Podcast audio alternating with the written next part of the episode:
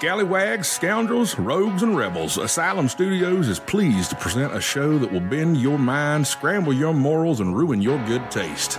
This is not a show to take home to your mother, and definitely not one for the children. Ladies and gentlemen, welcome to Chaos and Disorder. Yes, indeed, it is Chaos and Disorder. I am Rick Fleeger, joined by noted hugger, lover, Mr. Rick Briggs, as well as our, our sullen, our sullen producer today, Alejandro Finkelstein. Apparently, he had to work 15 minutes out of his eight-hour today, uh, day today, and he's exhausted. So, uh, solemn and late.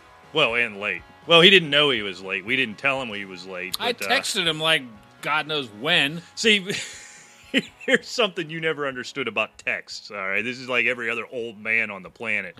You you know how when you get a text, you have to be looking at the phone or be near your phone or be in a position to answer it to see it, right? You seem to have the impression because you've done this to me. This is the only reason I'm going to bat for clown shoes over here because you do this to me at least three times a week. You send the text and then within four seconds, hello, hey, I text, hey, hello, hey, hey. That's that's not how texts work. You could call if you wanted immediate response. Okay. it's it is just for the people. It's Eastern time. It is five thirty-seven. I texted him thirty-seven minutes ago. Okay. He walked in five minutes ago, and I never got a response. Well, perhaps he was driving and did not want to uh, break the law. Yay! Yay! See? But I know h- I work at the same place as him. Well, it it doesn't- doesn't take thirty-seven minutes to get here. Oh, so you're alleging there was a unauthorized stop in between? and unauthorized while not looking at your phone to see if the two important people of the show might be texting him. Do we think he was involved in some type of illicit activity within these extra, say, what, 12 minutes, 17 minutes extra? Drug use? you know, it's possible because he's got a new uh, sideshow Bob do going, and um, it just maybe That's not when you said side. That's not what I thought you were about to say. And I was like, oh God, now I got to edit again so Finkelstein doesn't get divorced. I just don't. you can't talk about such matters on the air. I was just commenting on his stylish look. One of our 24 listeners might tip off Mrs. Finkelstein. You got to be careful.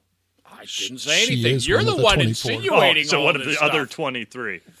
I'm just saying what I heard. I'm just saying about his stylish look. Oh yeah, we probably ought to finish the uh, the intro. So check it out Yeah, on thanks. Twitter at Chaos and Disorder, Chaos and Disorder Pod on Facebook, and whatever the hell the Gmail is. Nobody ever writes us anyhow, so why bother? Huh? Welcome into the show. I'm you disgust- deflated. Why are you deflated? Just because you were just such a negative bringer inner. A negative bringer inner? Yep. Uh, Hey, thanks to Andy Frampton. You can find him on Facebook and TikTok uh, at Bronco Swanson. Check for upcoming shows in your area with him. And of course, at Real Rival Lovers on Twitter and of course Bandcamp for Rival Lovers for a lot of great music. I mean, what you hear in our intros and outros, they got a lot of stuff out and it's good.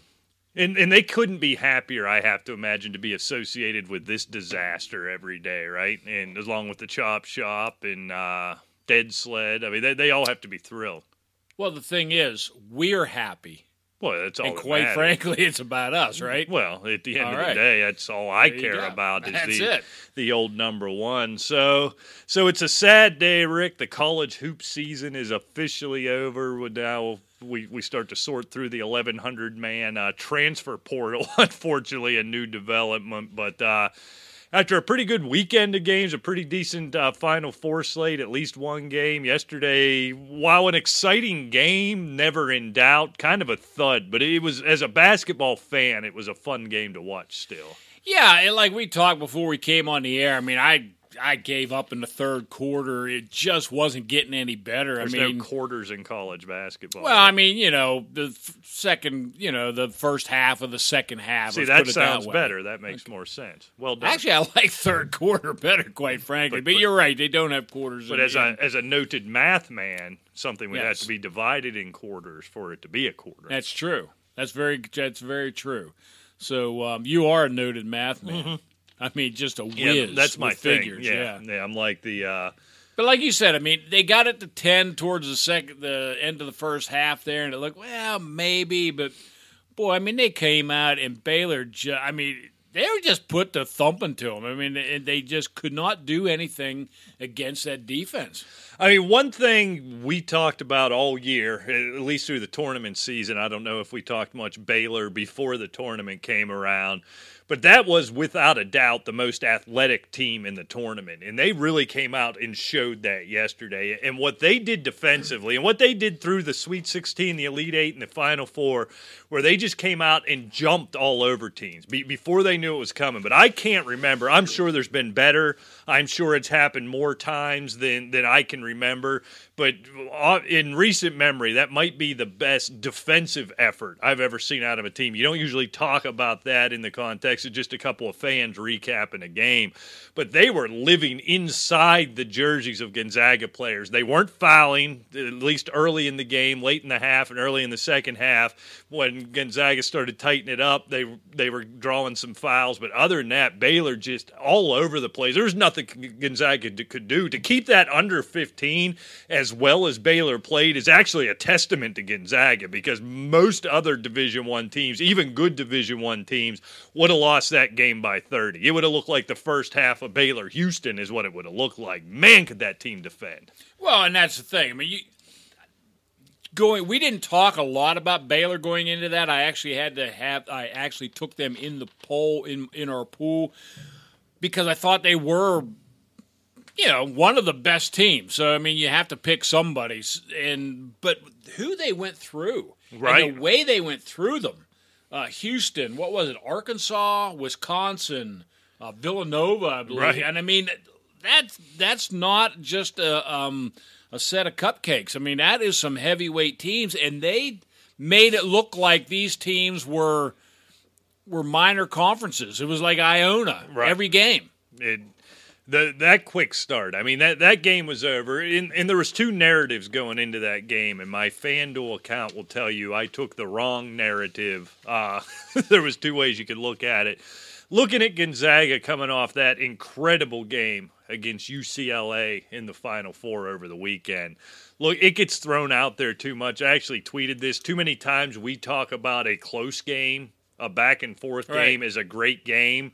That's not always the case. That game Gonzaga and UCLA played on Saturday night was a fantastic ball game. Tip to tip, plays back and forth. Nobody got too far away. The referees didn't take the game over. People were trying to tried to whip up fake controversy on that charge call. Yeah. It, the- no, it was it was It a was a good charge. call. It just well officiated. The officials got out of the way. Come down to, and then you ended on a buzzer beater. What else can you ask for? Suggs with that just miracle at the end. It was such a good. So either that the narrative I went with going into last night when I gave all my money back to FanDuel for the whole tournament when I, my two two locks were Gonzaga minus four and a half, four and a half, and the first half under seventy five. Whoops, both were over within about six minutes of the tip of that game, but you look at they come in that finally for the first time they've had a close game the first non-double digit win they'd had in what 30 some odd 25 games or something like Right. that come in on a high or you can let down right? Or there's just that natural you come out flat and as flat as gonzaga come out if they even did it's impossible for me to tell if gonzaga came out flat or baylor was just that good defensively. Gonzaga doesn't turn the ball over and that's all they did for the first 10 minutes of that Yeah. game. Then gonzaga goes five for five from three to start the game and it was really never in doubt. They got it to 10 at halftime and i think it uh, to what nine at some point relatively early in the second half but think, really yeah. it never felt like gonzaga was in that game But to me, that is so much more a testament to Baylor. Oh, absolutely. Because it wasn't Baylor going out and they hit a Gonzaga who does nothing but throws up threes and they couldn't hit anything. This team shoots from the three, from the arc. They shoot the mid range shots. They take the layups. They, they play a good brand of defense on their in their own right, and and they're careful with the ball.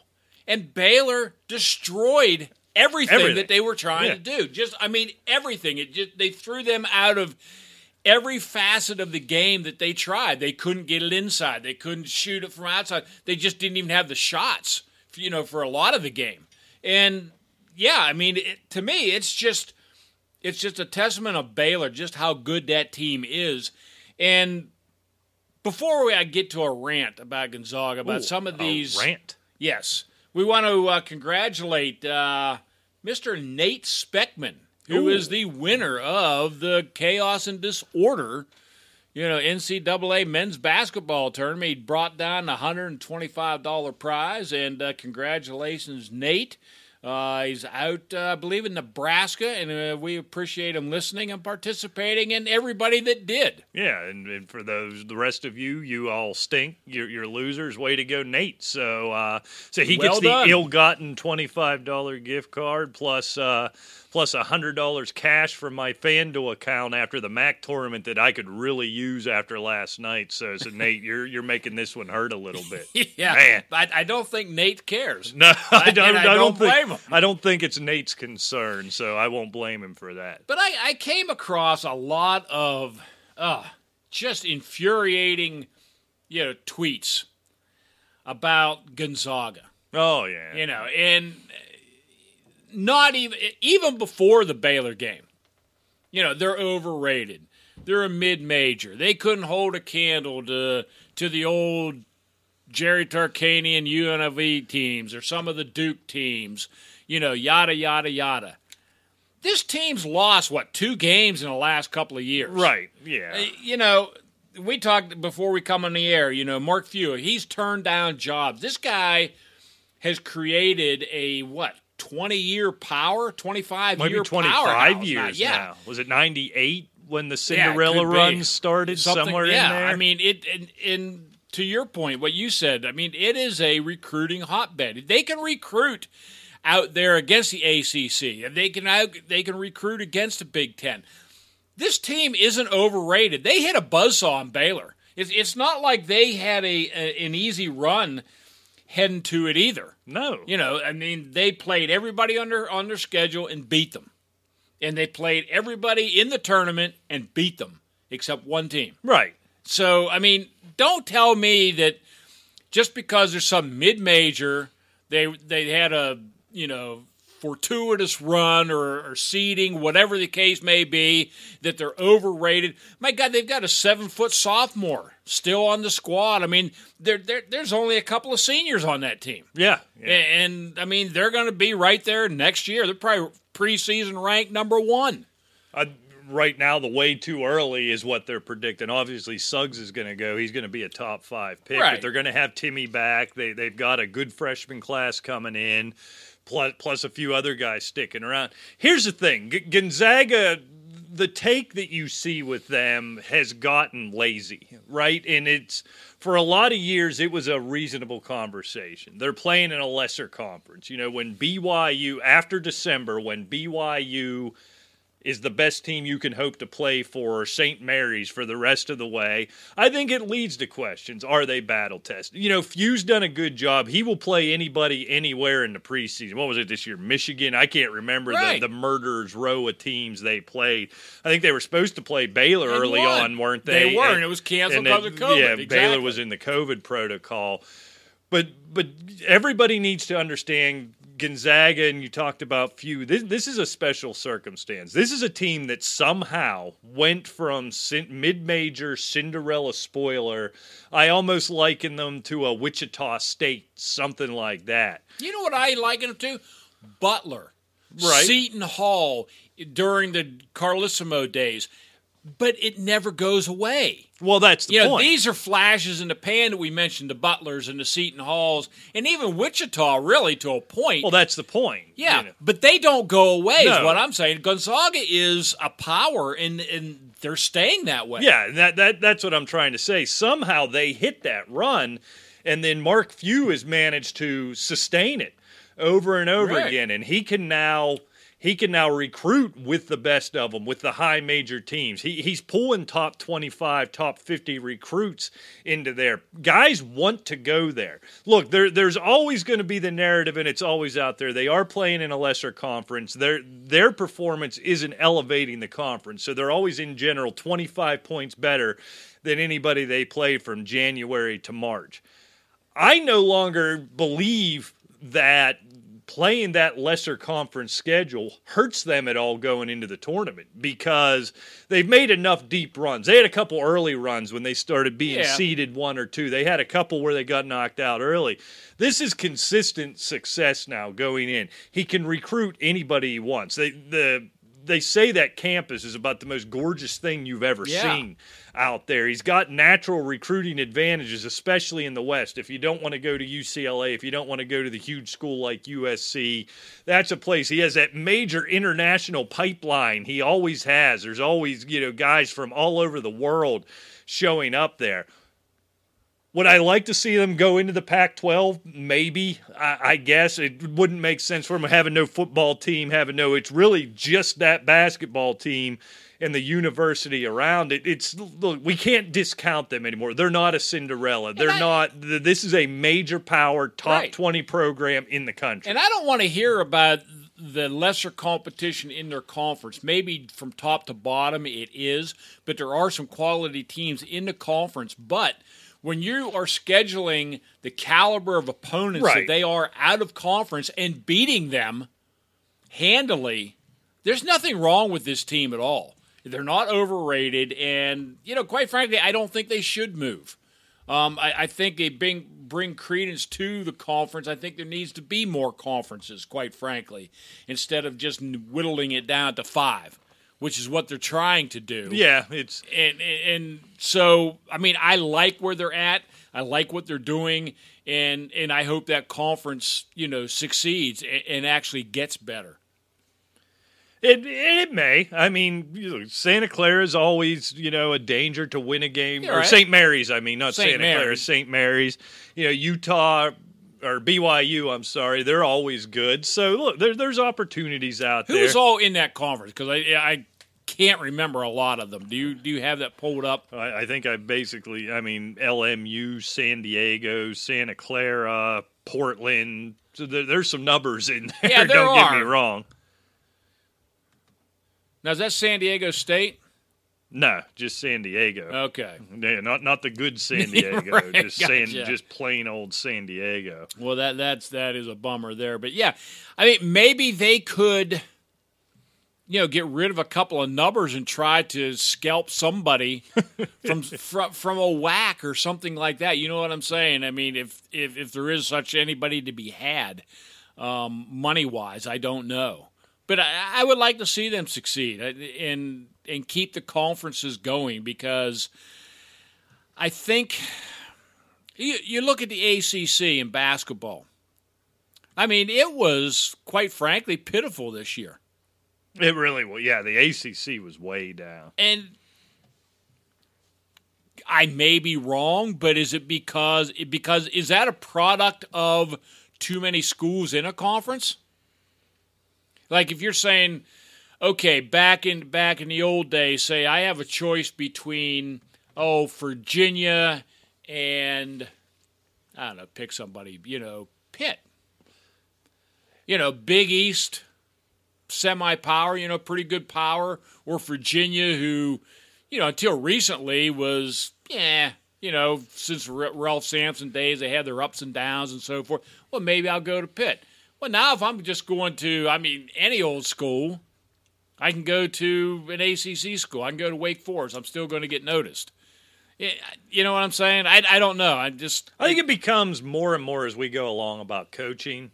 Now that every game's on television, you know, for a long time these powers had natural advantages because there's you, you when I'm recruiting, I walk into your living room and say every game you play is going to be on television. Right. Now you can say that to everybody. Everybody, every game. ESPN literally covers every basketball game in some form or the other. If this transfer rule stays wide open, I think you see all kinds of wacky stuff because then every year we just throw everybody back in a bag, shake it up, and start start shake it up and start almost handing like them out. draft you know? every year, It- it's right? what it feels like. I, I hope Eh, we we talked about that. That might be another conversation for another day.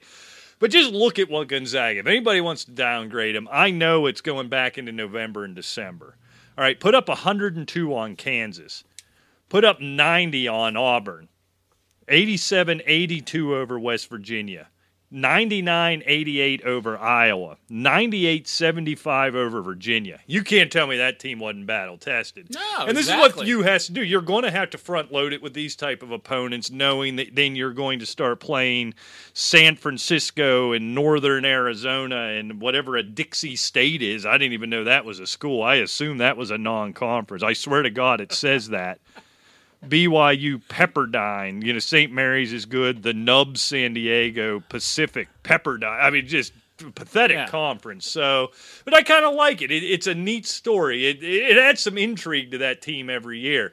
You, I don't think there was any doubt this year, you know, save for Baylor, I guess. But for a long time, and really up until Monday at about nine forty, Gonzaga just on the eye test looked like the best team in the country, and they may still be. They just ran into a buzz. How about the Drew family, man, and Scott Oh. Drew and what he did there at Baylor? Just like I said, it was a terrible game in terms of really not being in doubt. But if you're a basketball fan, that was a fun one to watch. It was impressive. It- it- just a display of how to dismantle a very good basketball right. team. Yeah, absolutely. so, so right. more excitement over the weekend, Rick. I Yes. figured I wanted to just give you a couple of minutes as the Major League Baseball season started on Thursday and the first big weekend.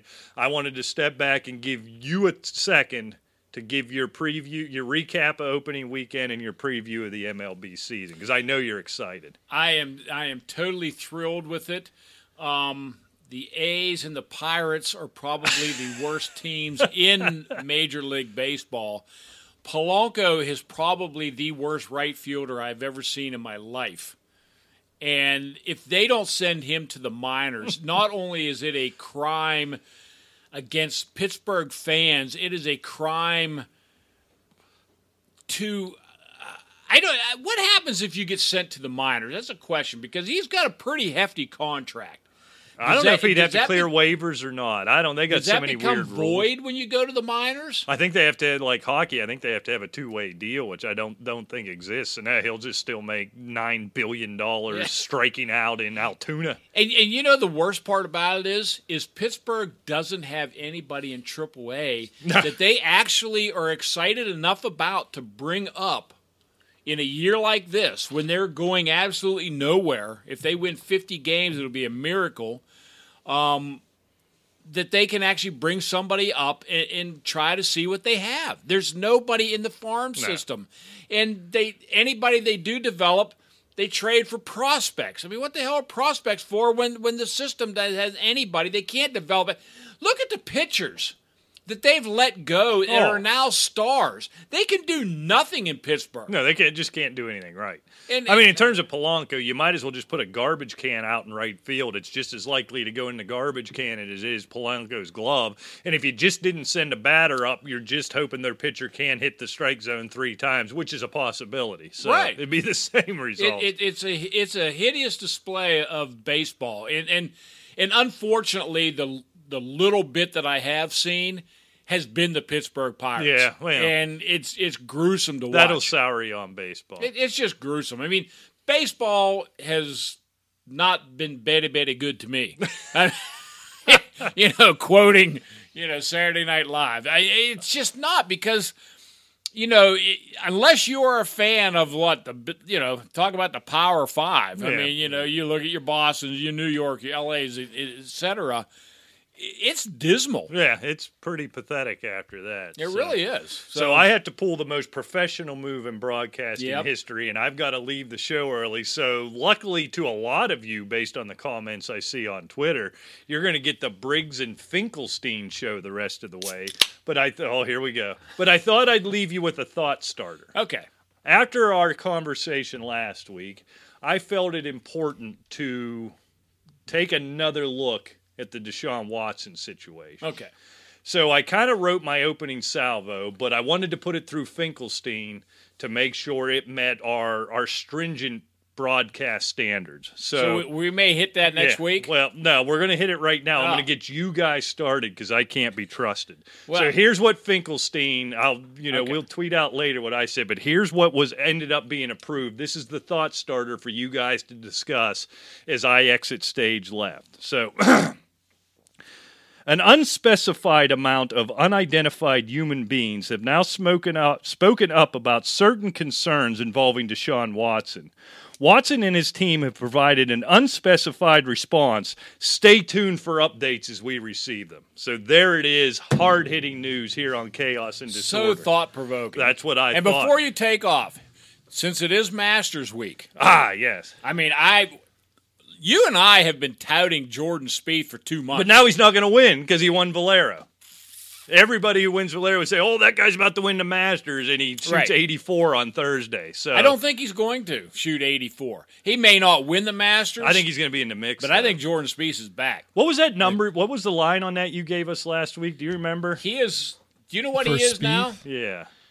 Right now, he is at 10 to one. See, it, it was big, long. Remember, I said wanna I'd bet it it. was like 20, 2100. yeah, the, the Yeah. money was big, and I should I should have put it in last week before he did this. He did Valero, but yeah, I was all over that, and I think I remember saying, "Yeah, I think it's going to be. I think it's going to be Spieth. This is where I remember we talked about now. Finally, the Right. prodigal son returns, right to where it all fell apart." Damn, I just wish he hadn't won in Houston. that just, Yeah, that I, I agree. But that it, it should be a great tournament. And when you come back next week, we probably should have from our favorite journalist a Mm. new extravaganza of excitement in journalistic golfdom. Indeed. All right, fellas, All right, I've got to run. Don't ruin my show. Don't burn down the studio, and uh, don't call me. No promises. What's Oh. your thing? Hasta luego. Bye, horse. Well and done. as Mr. Fligger takes off to go to uh, his daughter's volleyball game, we are moving right along. Yeah, let- Hey. let's stay right on the Masters quickly here. Uh, While you're up, do you want to grab us beers? Sure. Why not? As of right now, the 2021 Masters odds are Dustin Johnson 9 to 1, Justin Thomas 10 to 1, Jordan Spieth 10 to 1.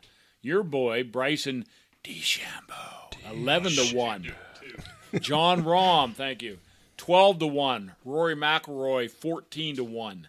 Um, those are the favorites. Uh, Brooks Koepka way down at 25 to 1. A lot to do, I'm sure, with his injury.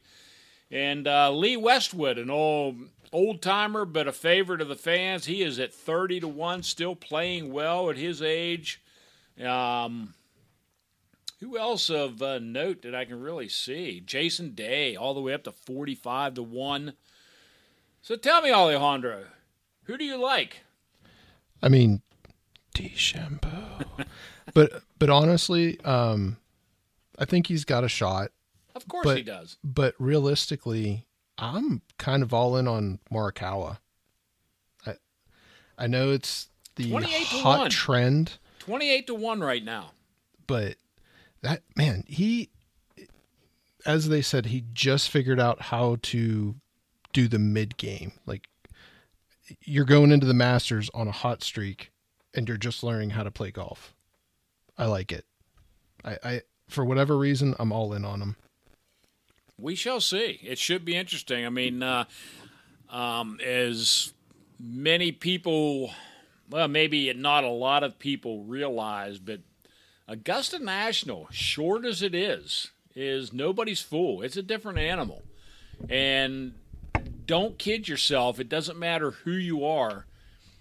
When you're rounding amen corner in the final round and you're in contention, that little that little pressure dial starts going up. It doesn't matter how cool and calm you are, and you know that's where a lot of the um, difference is. There's there's guys like DeChambeau. I would like to see him like in a real knuckle buster with like two or three people within one shot.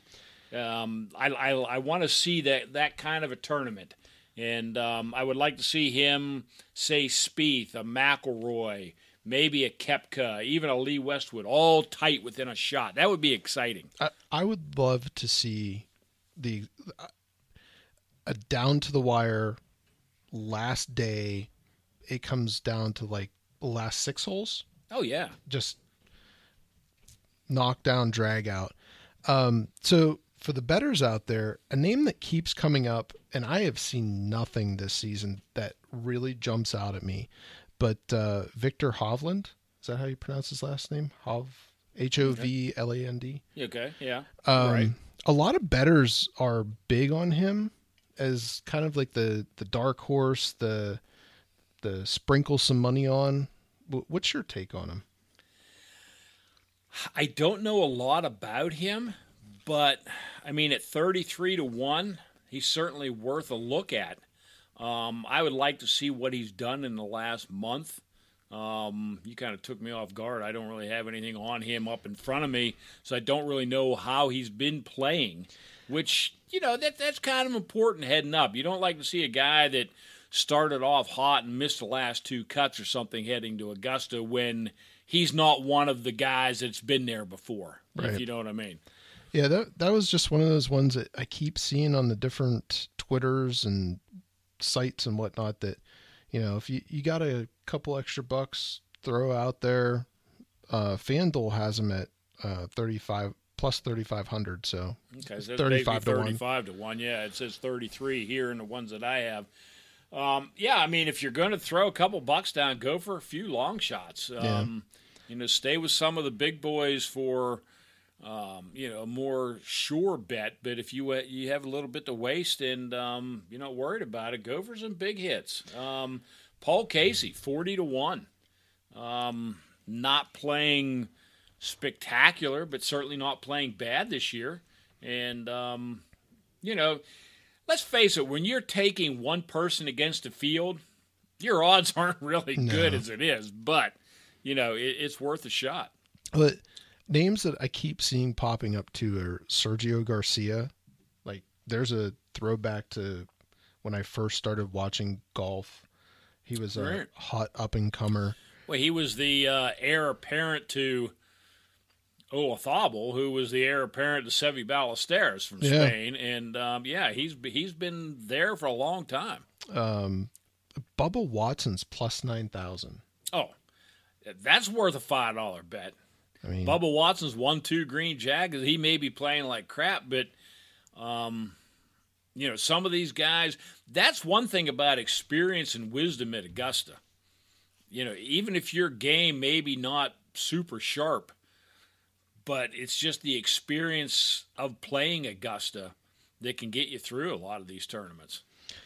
so did you happen to see um, DeChambeau is experimenting with a four? Was it four Oh, with uh, Vijay Singh watching, laughing at him, swinging at that thing today.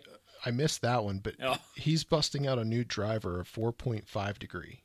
Okay. which it, I'm probably wrong on this, but as you go down in your angle, it's supposed to increase distance, but you're not getting as much loft, correct? Oh, correct? exactly. Yeah, because the angle is it's flatter. Right. You know, the lower the angle, the flatter the club face. So my thing is, why would you do that at Augusta, which I don't really look at as one of the longest courses? It's not. So you're already the longest average drive on the tour right now. Wh- What does that extra one degree? What what does that give you? I'm almost starting to think that he is trying to. He's either believing the hype or trying to expand the hype.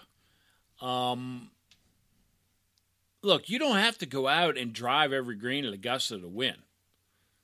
I mean, you, you ask Larry Mize. He won a Masters. He, you know, he was certainly not a long hitter. You know, and you can go down through the list of champions at, at Augusta. There's not always a long hitter that wins. It's the smart player. You keep it on the fairway. You hit on the green or at least around the green, and you putt well. You don't have to hit it 500 yards to win. And I, by no means am I an expert on Augusta or even golf in general, but the one thing I do know is Augusta separates the men from the boys. Like you have to be good from the box to irons to fairway woods to putting, like wedges, everything. You you have to be on Exactly. not not just day 1, not just day 2. That this is the course that separates people.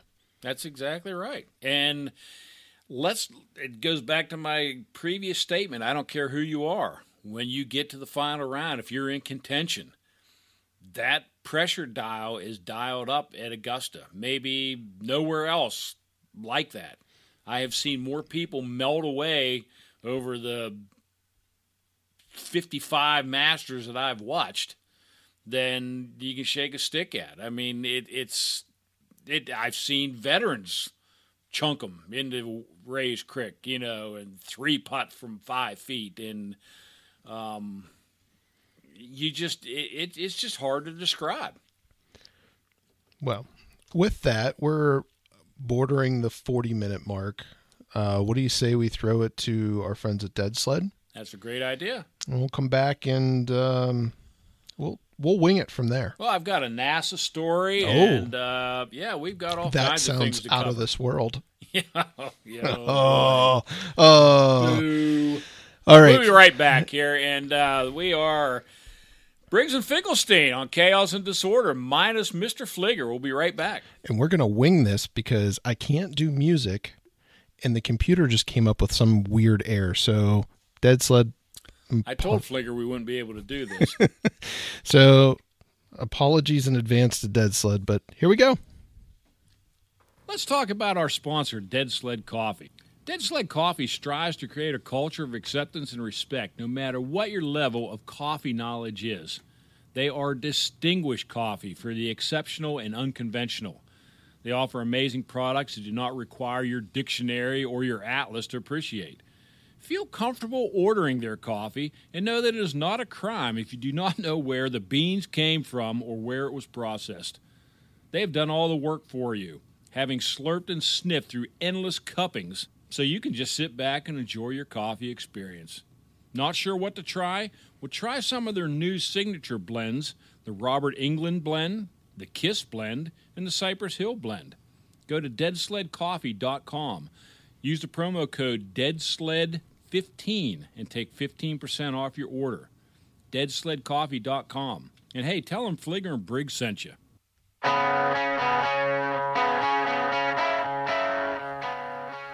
Welcome back to Chaos and Disorder. We are Briggs and Finkelstein minus Fligger, who has gone to his daughter's volleyball game as the dutiful father that he is. And before we get off the Masters, Alejandro, Tommy Fleetwood, 45 to 1, is Ooh. not a bad throw a couple bucks at either. And uh, he always he's been playing well. Bubba Watson's at 50 to 1. So um, it ought to be exciting. I love Masters Week, and and it's starting to feel more like it's normal again. You know, we did have you know the NCAA tournament, which was canceled last year. Maybe it wasn't full capacity, etc. But we had the full tournament. Hockey's being played. NBA's being played. Major League Baseball isn't delayed. The Masters is in April. I mean, it's finally starting at least to feel like we're in some sort of normal sequence of the way things should be. You know, because now once the Masters is over, then we can concentrate on the NFL draft. Like and that. then it just progresses normally, finally. I'm excited. Normalcy is I'm chomping at the bit for. Yeah. Get get back to the 162 game MLB and granted uh hockey's on an abbreviated schedule but you know, we're getting there. We are getting there. And you know what? I'm kind of liking this 50 some game hockey season. I'm not entirely opposed. I guess of all the sports, I don't want to say I'm a purist when it comes to hockey, but I, I'm a I'm big on hockey as far as hockey is hockey. It it it should be played the full season. It should be there should uh, what's what's the phrase? Uh, unpopular opinion. Uh, hockey should have fights. There there should be goons. Oh, I that- agree. like that's me. That's how I feel about hockey. I get the shortened season, it amplifies things, but there's just something about hockey and playing the whole way through. And then you, you, you have this season that fans are invested in, and then the Stanley Cup run hits, and it is a pure fever. It, ugh, I there's no sport as much as I love football, and as much as I'm now getting into golf, hockey just from opening night drop of the puck till the last horn goes off for the Stanley Cup, I'm in.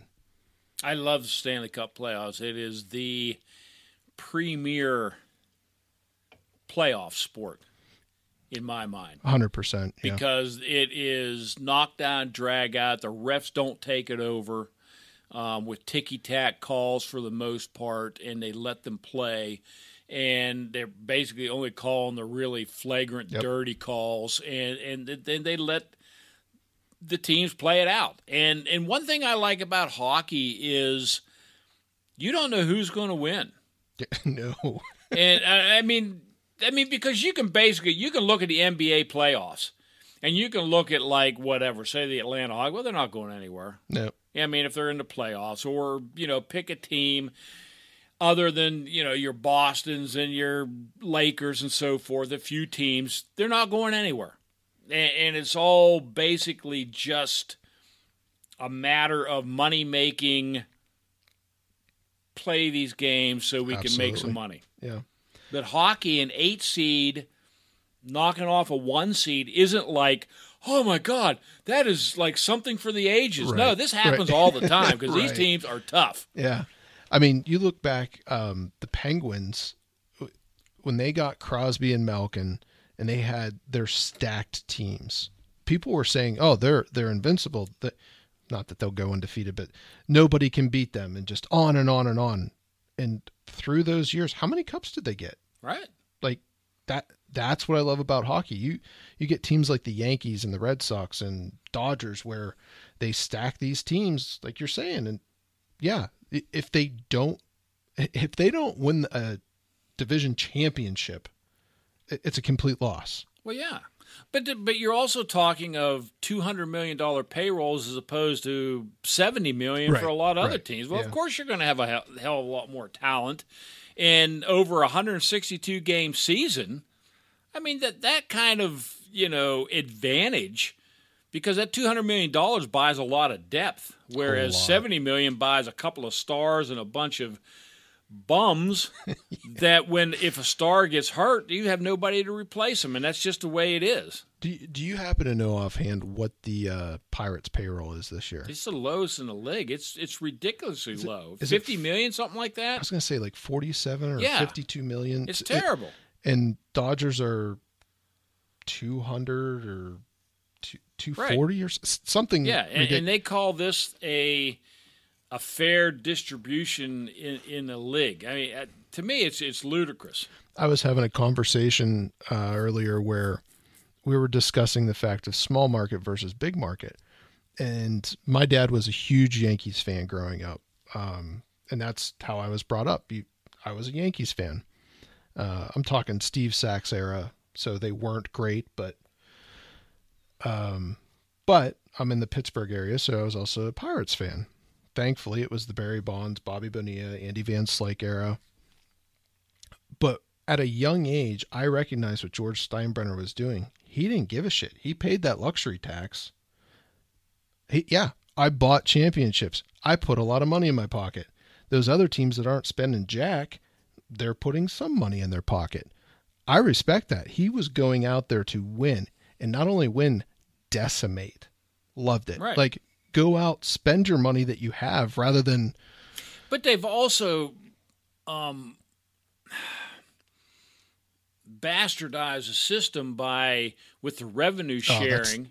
such bull. It Like, is. I I mean, if you have 30 teams, it should be equal. I don't care what market you are because Agreed. that's what makes parity. But they don't want parity. Nope. And It- that's what I hate. The the owners found this wonderful loophole where they can just sit back and they can rake in money for doing jack. They just they, look at the Pirates. Like, let's face it, we're homers. We like, well, some of us like the Pirates. So we like the Steelers. We like the Penguins. It is just unbelievable what the ownership has done to the Pirates, and it, it just sucks. It it sucks that 30 minutes away we could go to. I think they're still ranked the number one stadium in the MLB, and the stadium's 10 years old now, Something like that. 15 years, But it's pitiful. It never gets used. and so, you know, nobody wants to go. why would you? I mean, it's terrible. Why pay that kind of money to watch a team that you know has no prayer? Yeah. So uh, we're spending way too much time on the MLB, But... You but got that right. Hey, did you hear about a Croatian diver broke a Guinness World Record? I I did not hear Well, that. let me tell you about that. I would love to hear about the Croatian diver. A that- Croatian diver broke a Guinness World Record and his own personal record for holding his breath by staying submerged underwater on a single lungful of air. Can you guess for how long? so we're talking not flippy spinny diver, but go underwater for Just basically, if you're standing in a pool and you just go underwater and stay underwater okay. Okay. Um, on one lungful of air. I could probably do about seven seconds. I'm gonna guess for no seven minutes and thirty eight seconds. 24 minutes and 33 seconds on a single lungful of air. That is not human. Budimir Buddha Sobat, I love the name. 54 years old, Oh, jeez. broke his own record of 24 minutes and 11 seconds on a single breath in 2018. Uh, his previous accomplishment was not submitted to Guinness, which listed the record for being underwater at 11 minutes and 35 seconds prior to his attempt. He wanted to set an official record for his daughter Sasha, 20, who has cerebral palsy and epilepsy. He wanted to raise some money. 24 minutes and 33 seconds on a lungful of air. That is some lungs, buddy. Hey, Buddha, good on you. Here, here's one for you. Yeah, no kidding. Here's our seven seconds to add to it. Yeah. I'll tell you what, like the fact that he like he's going out there to set this record for his daughter for a good cause and right that's awesome. Not like I'm going Right. out there to become famous or something. And the fact that he like over doubled it just I'm gonna guess on a whim, like I'm gonna go hold my breath underwater. Yeah. Unofficially, and then like, oh wait, so the record's only eleven minutes? Psh, I, I mean, I, I couldn't even sit on a couch nope. for 24 minutes and not move. I mean, I, I don't, I just don't understand how this guy did that. I mean, it's amazing. That's gotta be some kind of like It's me- a world record, meditation type right? thing underwater because Kind of like a turtle. You slow Yeah. everything down. I don't know, man. That's, that's crazy. That is that is something. it really is. So, staying off of the sports subject, um, NASA actually has a chopper on Mars. Did you know that? I saw that. Well, did you know what's on that chopper? Is it going to attempt a flight? Um, I'm not sure exactly when it is, but they're going to try a to get the helicopter 10 feet off the ground in that thin atmosphere up in Mars. But there's something on that helicopter that is rather historic. Did you happen to see that? I didn't, but I'm gonna guess it's an In and Out burger. No. Ah, It actually was on the 1969 Apollo 11 Neil Armstrong flight. oh, Okay. And it was also on, it accompanied John Glenn into orbit in 1998 in the Space Shuttle Discovery when John Glenn went up. Now, NASA's four pound helicopter will attempt to rise 10 feet into the extremely thin Martian air on its first hop. Up to five increasingly higher and longer flights are planned over the course of the month. But what they do have on there is a swatch of the Oh. canvas airplane from Wilbur and Orville Wright's 1903 flight. As soon as you said Swatch, I remembered seeing something about that. That's awesome. it is. Like, there's history not only on Earth, but on Mars. Yeah, 118 years later. Isn't that something? That's crazy. 118 years from the first time they flew to and were on Mars with a helicopter. Uh, of all things, the, the aircraft that isn't supposed to fly to begin with. Exactly. It's like a the I forget who said it. The helicopter is the aviation's version of a bumblebee. Not supposed to be able to fly. right. But a bumblebee flies. It So does. why not a helicopter? Exactly. Let's put some steel and jet fuel up in that air. Heck yeah. Let's start polluting that baby. You got anything else off topic? Any other tidbits of potpourri? I'll leave it to you. I mean, I can always come up with something, but there we the go. anticipation in your eyes, I could tell you wanted to tell me something. That, that was a mini segue. Did you happen to catch Aaron Rodgers' Jeopardy no, appearance? I'm sorry. I, I'm call call me a you know grumpy or an old curmudgeon, whatever you want. But I find it hard to believe. I mean, you have somebody like an Alex Trebek that was mm-hmm. on Jeopardy. And now anybody that's been in the spotlight for anything gets to be a, a host on Jeopardy now. You know, I'm sorry. Aaron Rodgers, he's a great quarterback, but I don't care if he's an MC at a dumb game show. Give me somebody who knows what he's doing. Well, he actually did really good, and he is a huge Alex Trebek fan. And well, he should be. Um, went about it with the utmost respect, but he actually is um, throwing out a proposal that he can host Jeopardy full time. I did and, see that. and still be a full time NFL quarterback.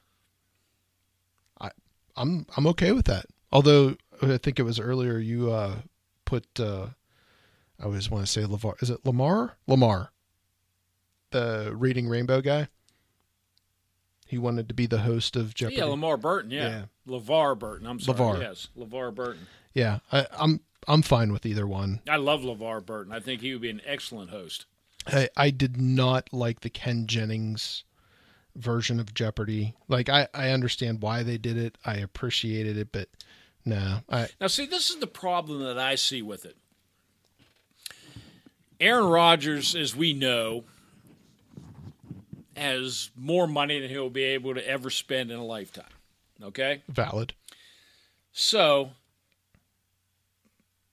the first bad year he has, we already see what's coming.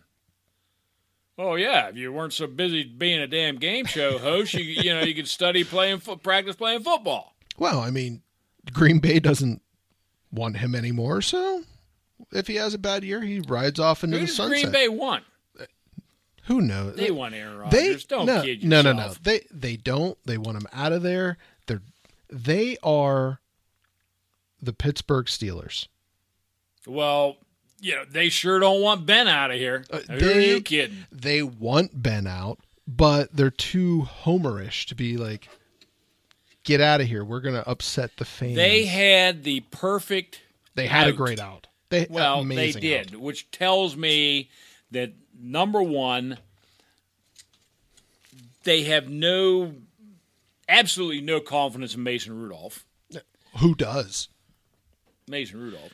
So, but did you- they did you- also have no aspirations of trying to obtain anybody else. So I'm going to throw this out there. I'm going to assume that you are older than Ben Roethlisberger. Why, thank you. I mean, not by much, but nonetheless. Did you play college football? No. Did you play high school football? Yes. Okay. I would be willing to start you over Mason Rudolph. I would 16 games I would put Mr. Briggs in over Mason Rudolph. With that being said, they can take a 7th round flyer and start over Mason Rudolph. But see, that's that's my point. It's kind of like they tur- they were such a big hurry to restructure Ben and everything. We've seen Sam Darnold come up. We've seen now Teddy Bridgewater all of a sudden is available. Um, you know, maybe uh, Jameis Winston would have been available somewhere along the line. I I would take Jameis Winston over Ben Roethlisberger Yes. for the sheer excitement. Exactly, but that's my point.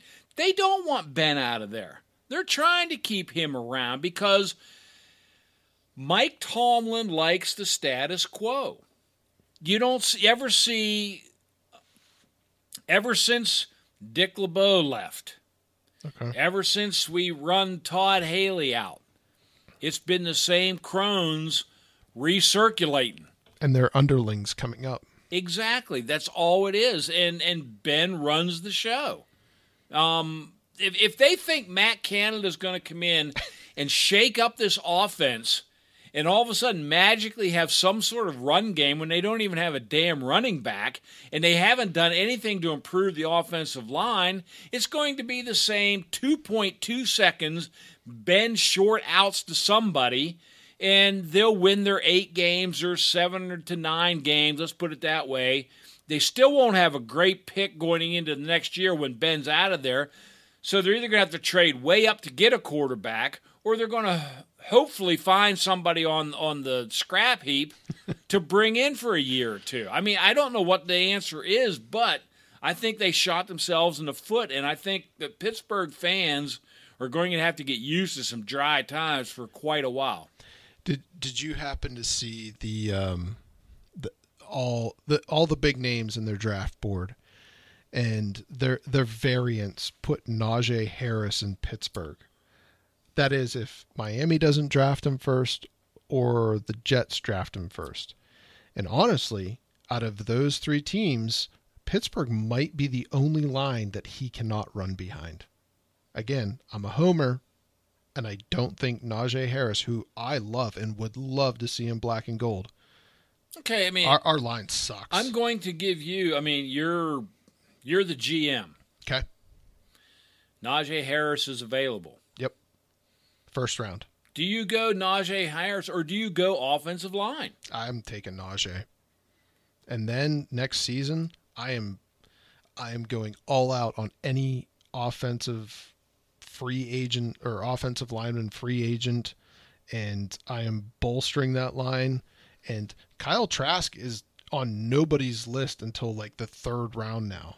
I'll take Kyle Trask in the third round. Well, one of their gonna- one of the advantages is it is a deep offensive line, especially tackle class coming in.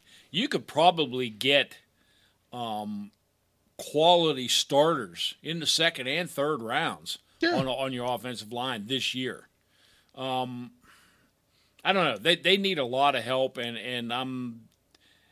But irregardless of that, I just don't think Ben Roethlisberger is not going to turn into in his last year. Oh, yeah, I want to do everything you want to do, Matt Canada.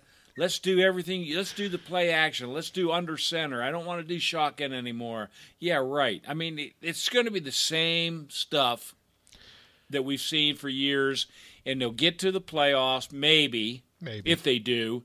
It's it's one and done. They're out coached. They're outplayed by any team that's in the playoffs. I, the the 17 game season's going to throw a wrench in Pittsburgh's mediocrity. Again, Homer, and I am saying mediocrity because that's at best what they will be this I year. I agree.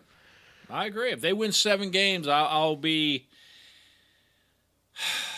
I won't say amazed, but I will be mildly surprised if they win seven to eight games. Well, between Kyle Trask, which I still don't understand why he's dropping like a brick lately, um, and apparently Justin Fields is n- nobody's pick in the top 10 for whatever reason. Who knows? Maybe we will end up with a good quarterback. I don't want Justin Fields, quite frankly, and I'm not. It's not a slight on him. I just don't. I don't think he would be a good fit in basically that offense. Period. It would have to be completely overhauled, and I, and I just don't think that it could be. Which is what Pittsburgh needs is a complete overhaul. But it's not going to happen. It won't. No. And back to your thing about them just recycling everybody. Let's face it. When Ben's done, he's going to end up a coach. He- He'll be offensive coordinator or something like that because Ben is what, not going to be a coach. No, he will because Pittsburgh will be like, well, we know Ben, and well, eh, I don't think he will. I think he's like a Brett Favre. He's about Ben and Ben only, and when he's done, he's done. yeah. Hey, Joey Porter was about Joey Porter, and he became a coach. Okay, point well taken. We ought to take another break. What do you think? I, I think we should uh, throw it to our friends at the Chop Shop. They always treat us so well. Indeed. And we will be right back. This is Chaos and Disorder. We are Briggs and Finkelstein minus Fligger. We'll be right back. We would like to take this opportunity to tell you about our sponsor and friends, the Chop Shop in Butler, Pennsylvania. The Chop Shop is leading the way in the western Pennsylvania area for good eats. With fresh menus, great specials, in house made desserts, and the recently added iced tea, lemonade, and milkshake bar, you are sure to find something to fulfill that craving or hankering, and even a little something extra for that sweet tooth. Yep, they even have gluten free and vegetarian options as well. You know, between Facebook, Google, Yelp, and TripAdvisor, they average 4.7 out of 5, and that's over a 10 year span, so they are consistently killing it. You can check them out on Facebook, but also at chopshopbutler.com. Or do yourself a favor and visit them at 108 North Main Street, Butler, Pennsylvania. And tell them Flager and Briggs sent you.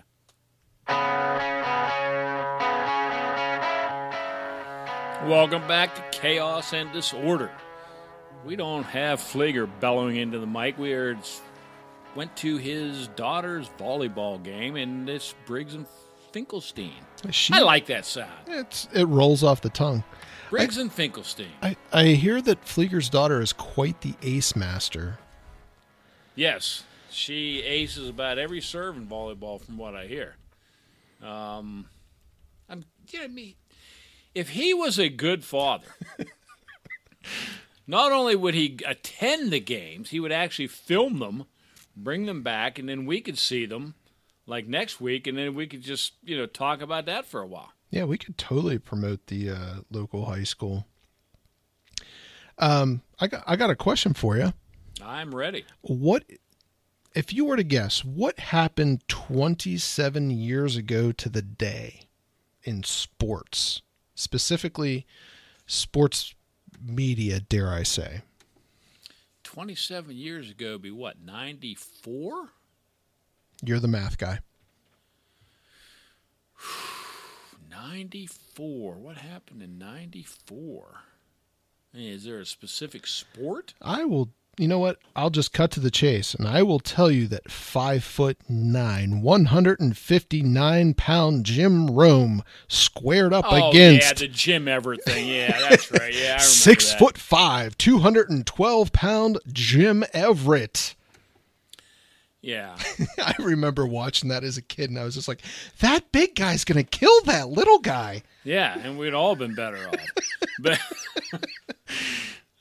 But I'll tell you what, clones. no, I, yeah, I, I do remember that. In fact, I was in uh, a little Twitter conversation about that. Somebody somebody chimed in about Jim Rome and a couple other hammerheads from the '80s or from the '90s and 2000s saying they're you know the pioneers have set the you know and and pioneers.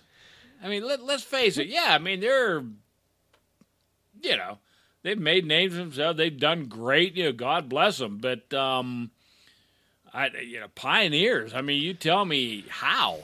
So the only way that I get the Jim Rome is a pioneer is he brought the shock talk radio to sports. And n- not saying that other people didn't quite do it before him, but he was the first one ESPN picked up and ran with on E ESPN2, which I don't know. it- Did you watch the video today? It, it was a I've seen it a million times. Yeah. it it it made me laugh because the logo for E ESPN2 is that neon yellow Yeah, with right. the like spray paint E ESPN2 when ESPN2 is the quote unquote extreme sport Right. channel and You know, I guess I, I guess I get what you're talking about, especially with the younger generation. But you know, being an older guy, I mean, you know, I was already used to Howard Stern, Don Imus, Right. a lot of these kind of guys, and you know, Rome just came across. A lot of his stuff's funny. Don't get me wrong. I mean, Agreed. He, there's nothing wrong with him. I mean, don't get me wrong there. But he more or less came across more of just an arrogant jerk than than any type of a shock jock. You know what I'm saying? yeah that I, I mean that that line gets blurred a lot but um I, I gotta give the guy credit like again Jim Everett six foot five Jim Rome Yeah. five foot nine Right. Prof- professional athlete versus desk jockey not not shaming him in any way but let's face it like he's Right. he's not a, a Joe Rogan that's a desk jockey in those Brazilian jiu-jitsu and is a quintuplet black belt. It's like uh, the old, um, and I can't remember. I don't think it was Geraldo, but it was somebody, you know, of that ilk. You know, not very big guy, or the Doctor David Schultz, you know, from wrestling, popped Oh, his yeah. eardrum and clubbed him across the head. You know, is that fake? You know, Actually, that might have been it might have been Geraldo. I can't. because he had that string where he got cracked in the face with a chair. Right. And I think that might have been him. Okay. Yeah. Yeah. I mean, that But- was that was exciting. That was that was fun. Oh, the good old days. Now I did see you mentioned Joe Rogan. I did see we were talking you talk about size and so forth of people and he had Jake the Snake Roberts mm-hmm. on one of his Oh, episodes. I that- watched that. That was a fantastic episode. It was. And as you recall they played a film of him wrestling Andre the Giant. Yep. And Joe Rogan was like amazed. It's like you look like a little kid. Right. And Jake the Snake goes, "Yes, I did, but bear in mind, I was six foot six, two hundred and seventy pounds." and and that's not build height and weight. Right. That is legitimate. exactly. He was a big man, but Yeah. Andre was a giant. I mean, you know, legitimate. exactly. Did you ever? I know you go way back on the wrestling stuff, but did you ever see? I think a lot of it is actually black and white of his wrestling when he was in um, France. I've seen a few of the films. Yes, He, the way he moved in the ring, you would swear he like if somebody was the same size as him, which is, I'm not saying is possible. Some of the things he was doing is what like luchadors were doing. well, let's face it. He was young. Yep. and they basically cured Paul White, you know, the big show Yep. of that ailment, which they couldn't do to Andre. Right. So, I mean, he was basically, you know, a young Paul White at that time, and yeah, he could move before it became debilitating. Yeah. And, and that was the sad part about it. I mean, we, you know, a lot of people only remember like Hulk Hogan slamming him and winning the title and so forth. Well, by that time, he could hardly move. Yeah. I mean, uh, his whole match is where he, he grabs somebody around the neck and then sit on him in the corner.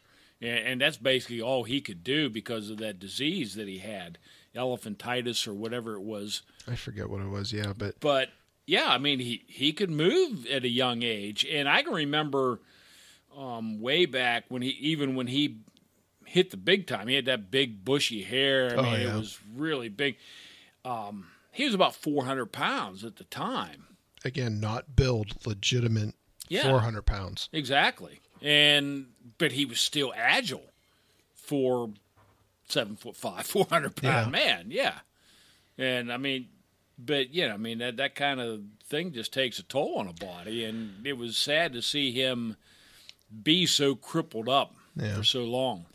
So, along those lines, do you think an Andre the Giant, we'll even say in his prime, not debilitated by the disease, do you think that the WWE or we'll say New Japan, Impact, AEW. Do you think he would hold the same, I guess, just awe as he did then? Yeah. And So- I'll tell you why. I, I will debate you the, on that, but go ahead. I'll tell you why. Because we all know what Hulk Hogan looked like Yep. uh, when he he won the title and so forth. Six foot eight, three hundred thirty five pounds, ripped. Mm-hmm. In an interview with Hulk Hogan, when um, I think it was maybe on Andre's biography or something, I can't remember what it was. But Vince McMahon called him into his office and said, "You're taking the title from Andre tonight." or this week, whatever Right. you know. And the que- the first question that came out of Hulk Hogan's mind was or mouth was, "Does he know?" Right. And he said yes. And the Which guy asked Hulk Hogan, Hulk "Why Hogan." did you ask that?" He says, "Because if he didn't want to give it up, I wasn't taking it from him." Right. I mean, you got a guy at six foot eight, ripped like him at three hundred and thirty pounds. He'd have no chance against him, and he was crippled at that time. Yeah. That I forget. We, we may have talked about it before. Did you see the Andre documentary on HBO? Yes, Oh, so good. yes. So good. Um, so to my my debate aspect of this, um, I I think he would be held in high regard, but by today's standards and today's um, sports entertainment athletes, that, that sounds negative. They- They're athletes. I, I'm not one of of those. Of course they are. I'm not one of those ones that wrestling's fake. No, they're athletes. You look at people like Big E and Luke Gallows, um, Kevin Nash, and like Brock Lesnar, Bobby Lashley. Like these guys are massive. And going back to what I said about Andre uh, in that black and white era when he was uh, 15, 17 years old and looking like a luchador. Brock Lesnar doing a uh, shooting star press or Bobby Lashley just hucking whoever around the ring like they're a rag doll. Bobby Lashley, who is in the, um, I think Pride or K1, I can't remember. My apologies, and just dominating people left and right. Okay, but bear in mind, you're talking about Andre at 15, 17 years old. Let's talk about him at 28 years old, not And four- crippled, and 400 pounds. Okay. still 400 pounds. but let's not forget now he has access to the same diet and training that Oh. all these other guys have. So now we're not just talking about you know this massive guy that he's just huge. Now all of a sudden he's ripped. Now I have a 450 pound ripped guy to a 330 pound ripped guy. now, Brock and Bobby are up around 350, 375. Whatever. But, but still. yeah, but you can't take down the them. They're huge. Sure, they're great. I mean, what Big John Studd was around back Right, then. right. Bruiser Brody was 350 pounds back in those days. So to go against what I'm debating, those guys, Big John Studd and uh, you you name those big brawlers. Those were guys that worked on a farm strong. You're right. Like they they aren't the I'm in a gym for eight hours a day. And again, not to sound negative, but there is a difference between farm strong and gym strong. Oh, you're absolutely right, buddy. And I'll tell you another thing that's a difference of them is if it gets into moving and flexibility and and just a real street brawl as opposed to a choreographed show, Right. which is what it is. Look, I I remember w- watching these these old Harley Race and Nick Bockwinkel's, Ric Flair's 60 minutes, 60, you know, 90 minute matches just go on and on and on. Tables, chairs, blood, gore. Wait a minute. Tables and chairs happened before the Hardy Boys and the Dudley Boys? You've Well, got to be kidding me. Yeah. Yeah, exactly. I love how the WWE built that up. That that was a new thing, and they created Yeah. it and everything. Well, what's the team extreme now? You have the Hardy brothers and that girl. I don't even I don't even know who it is. now? I- Yes, Team Extreme. I saw it on Twitter, and of course, I had to respond because I am old school, and I put up a picture of the Legion of Doom. I said they are not going to have a prayer against these guys. the Bushwhackers, like The- yeah, they were crazy, legitimately. Exactly. The uh, Andersons. I'm sorry. yeah. I, um, So we we discussed off air via text, and this is this is a legit unpopular opinion. Bret Hart versus Owen Hart. yeah, that's that's a great question. I mean, I like the Hitman, but Owen Hart. I mean, equally as good. I mean, there's no question about that. I mean, I thought they were both fantastic. So my my thing with Owen and growing up, I hated Owen Hart. I was a Bret the Hitman Hart fanatic. The sunglasses, the jacket, the the, The intro. Hart Foundation. Oh man, and and when he went heel, I went heel with him. I was all in on Bret the Hitman Yeah. Hart. As I got older, and I'm going back, and I, as Mr. Briggs has brought up before, I have a a young daughter, just over a year old, and there there was a point in time where I was getting up two three times a night for feedings, and I would pop on the WWE network, and I was watching old matches, and I started noticing Owen was a worker. Like of course he was. like he graduate of Stu's dungeon, but it- it seems and not to take away from Bret again. I was a huge Bret fan. I understand where he came from and everything, but Owen had to just scratch and claw to get out of the shadows of Bret. And And they screwed him on top of that, the blue blazer and all this other stuff. I mean, Yeah. you know, I, I I feel sorry for him, and, and that's how he ended with the blue blazer, you know, dropping down. That's that came to that tragic end, and he did that only because he wanted. He was an honorable guy and wanted Yep. to fulfill his contract. yeah, um, but going back and oh shoot, now I can't remember what what um, match that was that I told you I was going to go back and rewatch. WrestleMania 10. Yeah, uh, Bret versus Owen, and there were there were points in that match where I was just like, Owen is legitimately out wrestling Bret in in professional wrestling, and Owen, I think he had thirty or forty pounds, legitimate, not build, on Bret, and he's he was doing high flyer moves like nothing. Yeah. and bouncing off ropes. And I mean when you when your uh, move set is based off of Bret's and you're doing Bret's moves and making them your own I, I don't know. I I kind of feel like Owen may have been the better professional wrestler. He very well could have been. I, I just don't think that he ever attained the aura Oh yeah, that the definitely. Hitman did. Yeah. A- and I blame a lot of that on Vince McMahon. You know the the gimmicks that they come up with with Owen Hart. First, he was a baby face, and they tried to make him evil. Then they turned him into this blue blazer thing, and it, it was like, I think the best the best run was um I think it was called the Canadian Connection. And it was Neidhart, Bulldog, Bret Owen, and Brian Pillman, which we've gone over before. I loved Brian Pillman. yeah, I thought he was one of the greatest things to ever happen to sports entertainment. Um, but that faction, they all just worked, and WWE writers just for whatever reason kept a mid card, and they Yeah.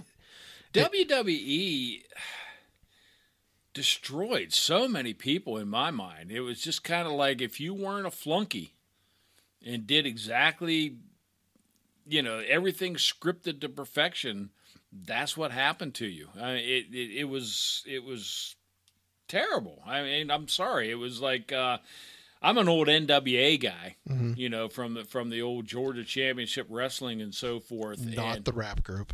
no, no, exactly.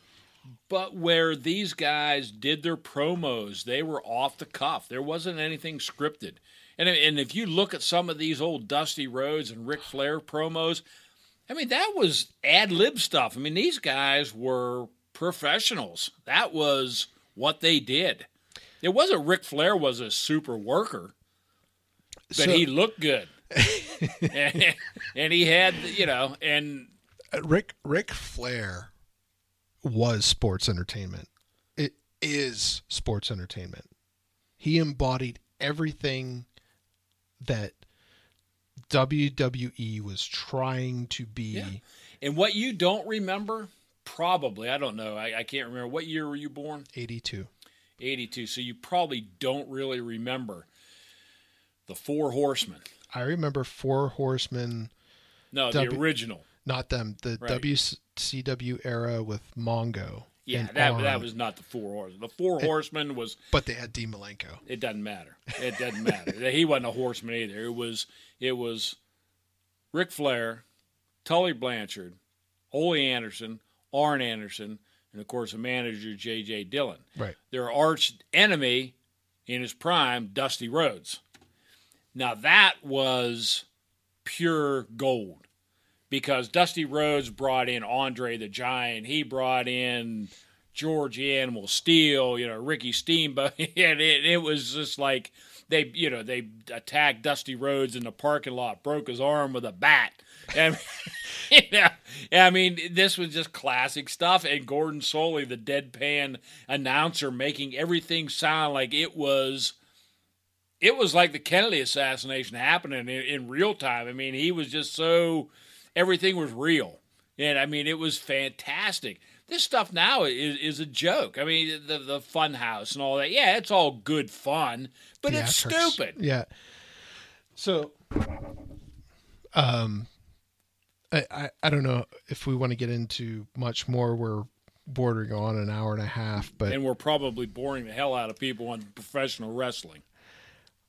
something else I got into, and I, I sent you the link for a podcast. But um, growing up, I was the I was big in the Attitude Era and the uh, Nitro Raw Wars.